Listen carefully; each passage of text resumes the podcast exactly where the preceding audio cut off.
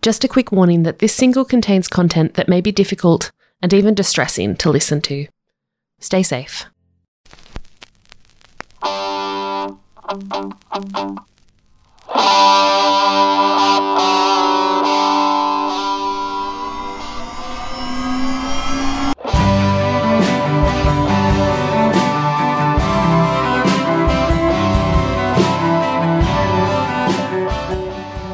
This is a story of terrorism and hospitality.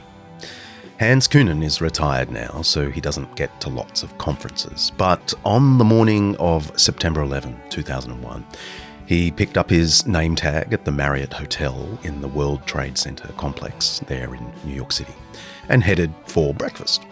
As an economist, it was just another day in the Big Apple, another conference. Until it wasn't. Today is the 20th anniversary of the 9 11 attacks, a series of coordinated terrorist strikes in the US which killed almost 3,000 people and changed the world forever. Hans was one of several Australians in New York that day and has told his story many times to many different people over the last 20 years. But what struck me about his story, and the reason I wanted to speak to him, was not how close he was to the action or how he describes the flames, the smoke, the hurtling bodies. It's how he talks about the kindness of a stranger that day, the hope amidst the chaos of what must have been the most traumatic day of his life. Hans, what were you doing in New York in September 2001? I was at a conference of economists, the National Association of Business Economics. Uh, it's a global organization out of America. And I was there at, uh, at a conference. Can you walk me through the morning of September 11? You woke up, then what? I had a shower, got dressed, uh, thought about I was supposed to fly out to San Francisco that afternoon. It was the end of the conference. So I left my bags in my room, mostly packed. Uh, went down to the breakfast session. Do you remember the title of the lecture all these years later?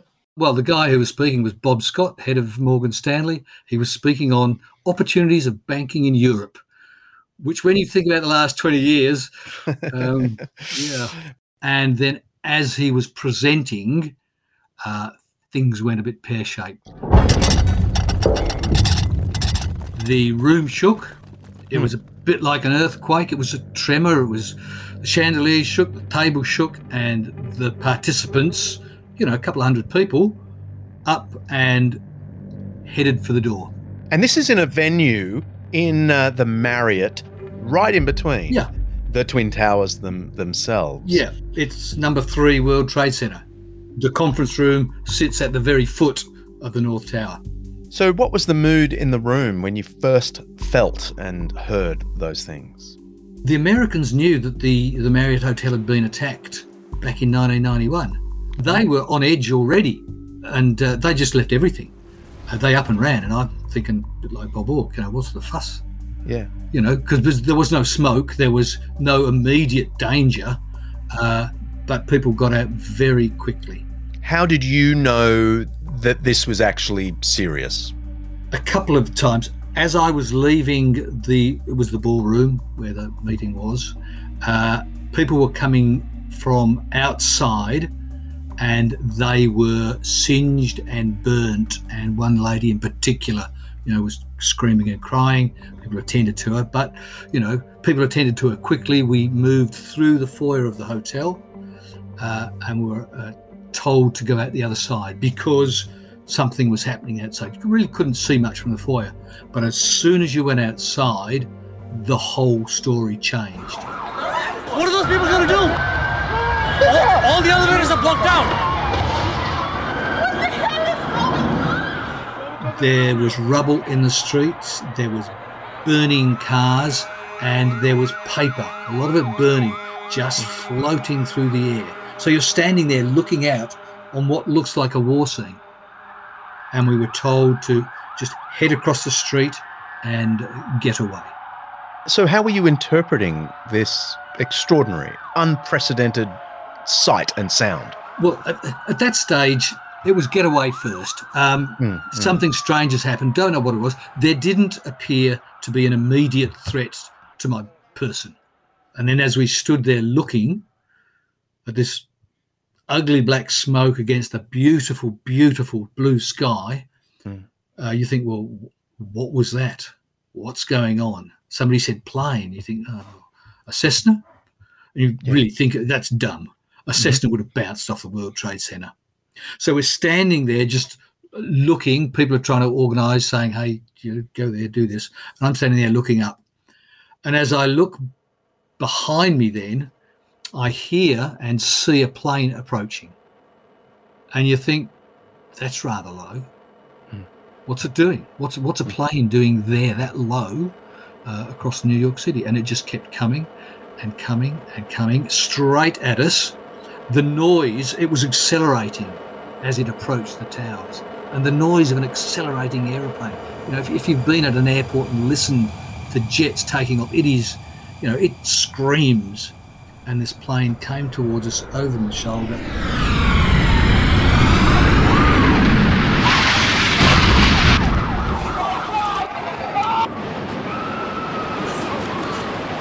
Orange flame, black smoke, uh, and then then you realise that was no accident. Indeed. I mean, I remember watching the news.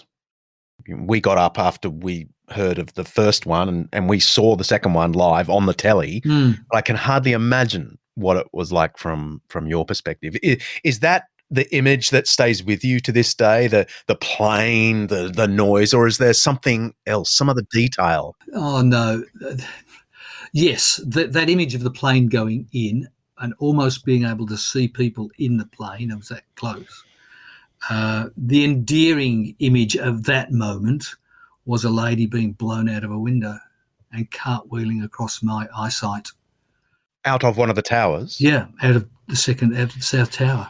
Um, you know, if I put my hand out, I can see her cartwheeling across my eyesight and then Oh, hands. falling to her death. And that, that is, you know, it's it it it empties you of your insides. It was jaw dropping. The the plane hitting was jaw dropping, then the death, and then you start to notice, you know, there's other stuff falling. Is that a person?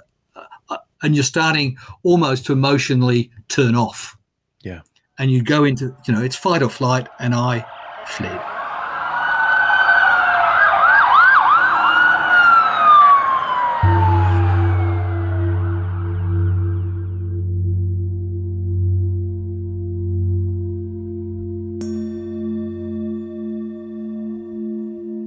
Where did you flee? Well, there weren't many places to go. I couldn't go north because that's where the towers were. There was a river behind me. I decided to go to a Staten Island ferry. Mhm. My plan was to get on the ferry, knock on the door of a church, and say, "Hey, I'm a fellow Christian. Can you help me? I'm I'm stuck. Because your your gear is gone, right? Everything is in the hotel. Yeah. Everything is in the hotel. I'm Passport? passport, money, clothes, camera. Oh, I did have my wallet, which did help. a phone? Uh, No, no. Those days, phones weren't quite as common, and I didn't bother Yeah. taking it. Mhm. So no, I'm. Yeah, that was Plan A. So I got to the ferry terminal. Uh, the towers hadn't collapsed by then. I'm sitting in the terminal, and the you could cut the air with a knife. It was so tense. Yeah. Uh, there was talk of nuclear attacks and revenge, and you didn't want to be of a certain colour, or you know, it was just low, head down, stay quiet. Um, but I felt I was safe until I'm sitting there, nervous and emotional, and trying to think, what will I do? When the entire ferry terminal again shook like an earthquake, and with it came what sounded like explosions. I thought we were being shelled by a battleship from the harbour. I'm sort of freezing on the inside. It, what it was was the South Tower collapsing, floor upon floor upon floor, and each one sounded like you know an explosion. You know, the cliche is a train going through your lounge room. I know what that means. I know what that means. It was terrifying, loud, and emotionally draining.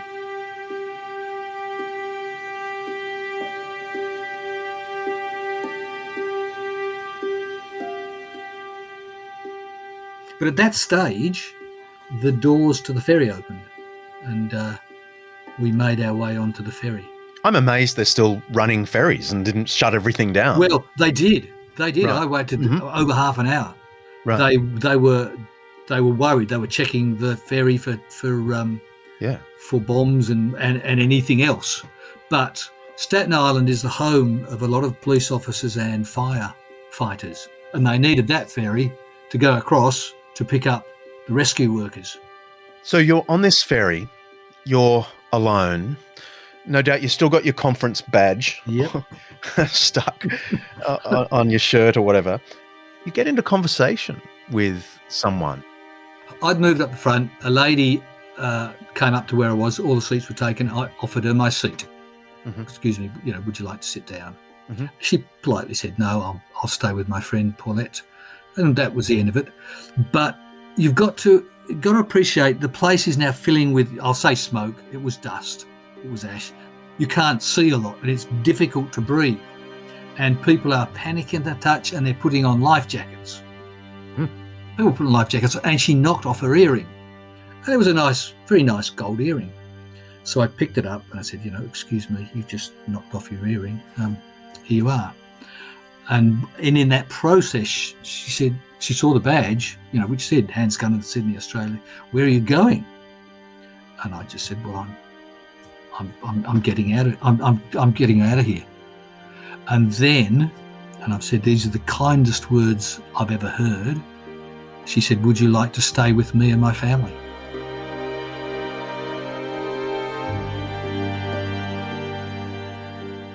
This is a day no one could forget. Certainly not Leslie De. We were able to talk to her as well and learn her side of this amazing story. I have been on the Staten Island ferry boat at that point for almost 40 years of my life. Hmm. My grandma took me back and forth as a kid, and I commuted that way for many years. I have never, however, been handed a life jacket to put on. Yeah. So someone was handing me a life jacket, and I was fumbling to put it on, and that's when my earring fell off, and Hans had my earring in his hand, and he said, "Excuse me, miss, is this your earring?" and I said, "Yes, it is." And when I noticed that he had on a name plate that said Hans Kunnen, Sydney, Australia, I said to him, "Are you here?" from Australia? He said, Yes. I said, Are you here alone? He said, Yes. I said, Please come and stay with my family. As simple as that. As simple as that. I had a thought in my mind that if something this horrific Hmm. had happened to me when I was in a foreign country all alone, I would hope and pray that God would put someone in my path that would be kind and helpful. I I struggle to think that I would have been able to do that in that moment, you know, because of course you like everyone else around there were terrified about what was going on. So so how did you push through to this sort of, you know, peaceful generous offer? I remember later on my husband saying to me, You could have brought home a mass murderer. Instead of an economist. And me say, saying, Well, that would never occur to me because I, I believe in the goodness of people.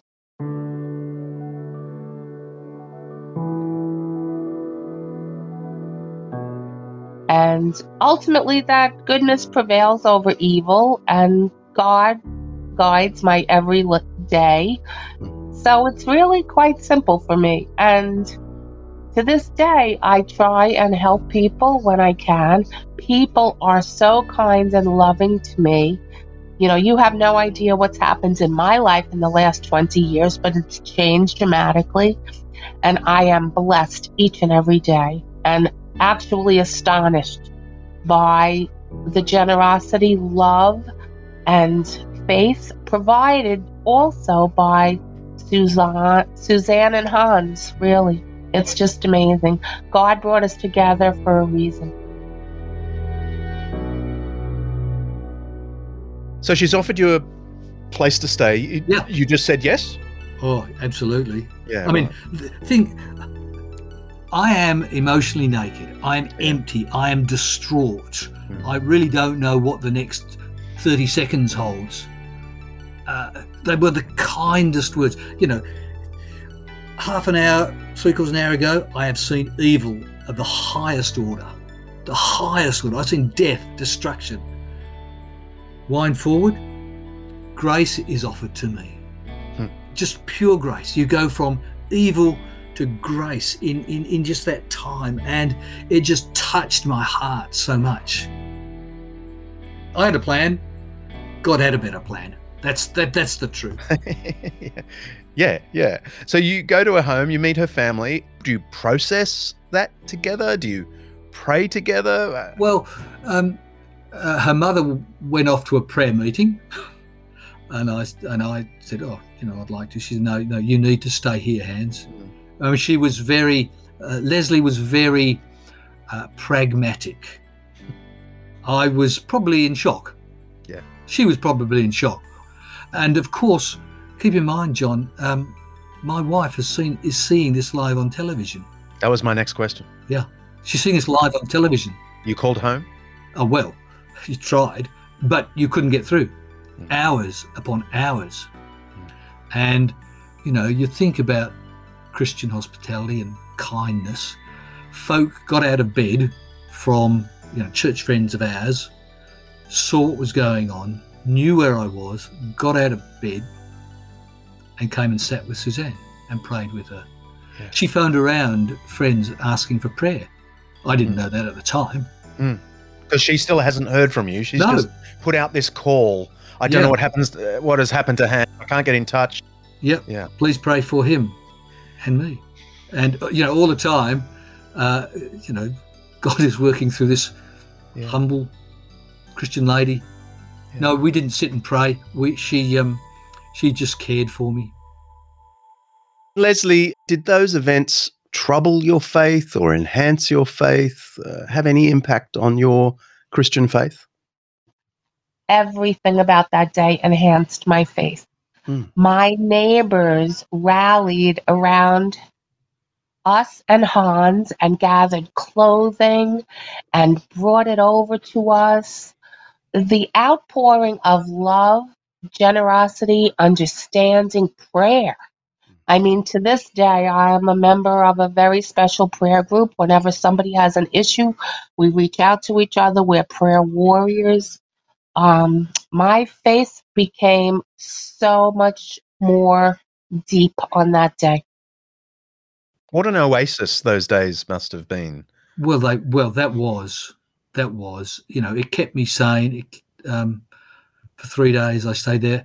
Um, Leslie then said, you know, Hans, you need to get your passport. Yeah. We need to, you know, uh, this is after I've managed to t- speak to Suzanne. I've Yeah. told her I'm well. I've told her to tell the kids, just tell the kids something really bad has happened in New York, but daddy's safe. I'm keen to know did you stay in touch with Leslie? Oh, yes. Oh, Right. yes. Yeah, yes. to this to this day? Today I had an email uh, yesterday. So yes, we we're in contact. Fourth of July, Christmas. Mm. Um, uh, she is um, she is uh, unsettled by 9-11. You know, I didn't have any people I knew who died.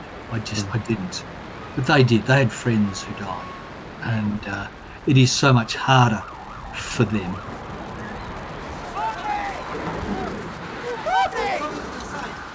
If you don't mind my asking, you know, what for you is the enduring memory of those days?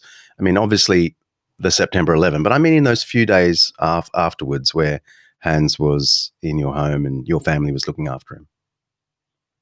my enduring memories to this day are a little bit of fear. Hmm. I when I whenever I leave my home, I carry a bag with me. It's filled with anything I might need in case I don't get home that day. Hmm. I actually call it my anti terrorism bag, and all of my friends know that it's with me whenever I leave my home. You know, it contains my contact lenses, any medication, my toothbrush, my toothpaste, and anything I might need. Because that day I learned that you might leave your home in the morning and never be able to return that evening. And I also carry cash with me in case I have to bribe a terrorist. wow.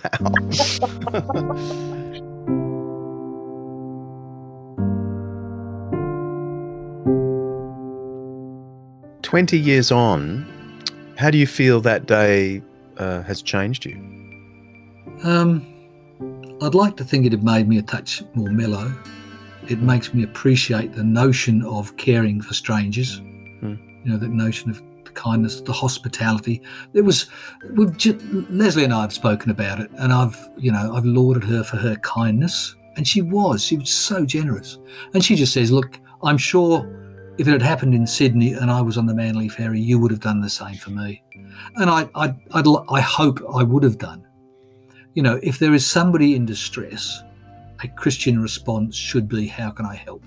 Mm. Regardless of anything. She didn't know who I was, what I thought, um, my background, my religion. She didn't know any of that. Um, but she helped.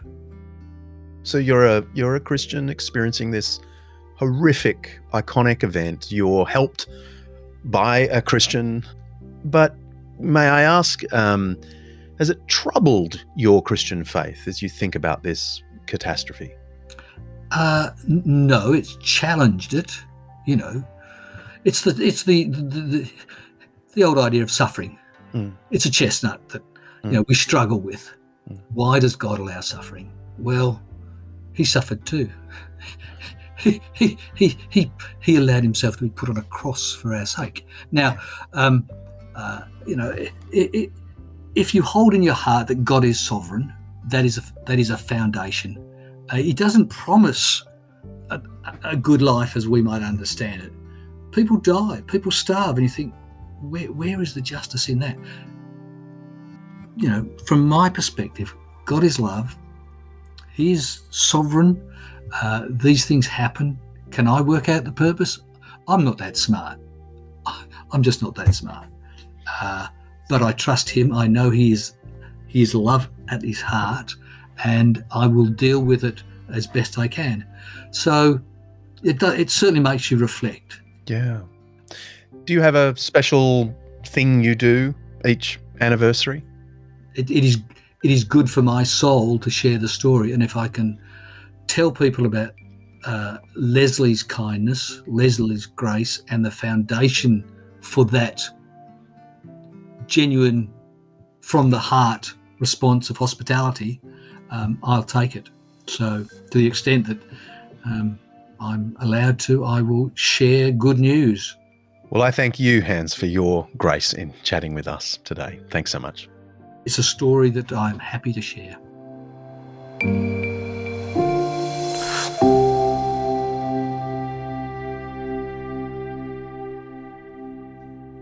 It's hard to find words that offer any kind of solace and comfort in the face of such loss. And the loss is still there 20 years later. So, like so many people today in the United States and elsewhere, I want to pray. I know that's not the sort of thing one does in a podcast, but these words from my Anglican prayer book sitting here on my desk just seem appropriate.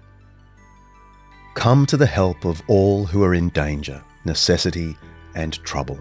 Protect all who travel by land, air, or water, and show your pity on all prisoners and captives. Hear us, good Lord. Defend and provide for the widowed and the fatherless, the refugees and the homeless, and all who are desolate and oppressed. Hear us, good Lord. Forgive our enemies, persecutors, and slanderers, and turn their hearts. Hear us, good Lord.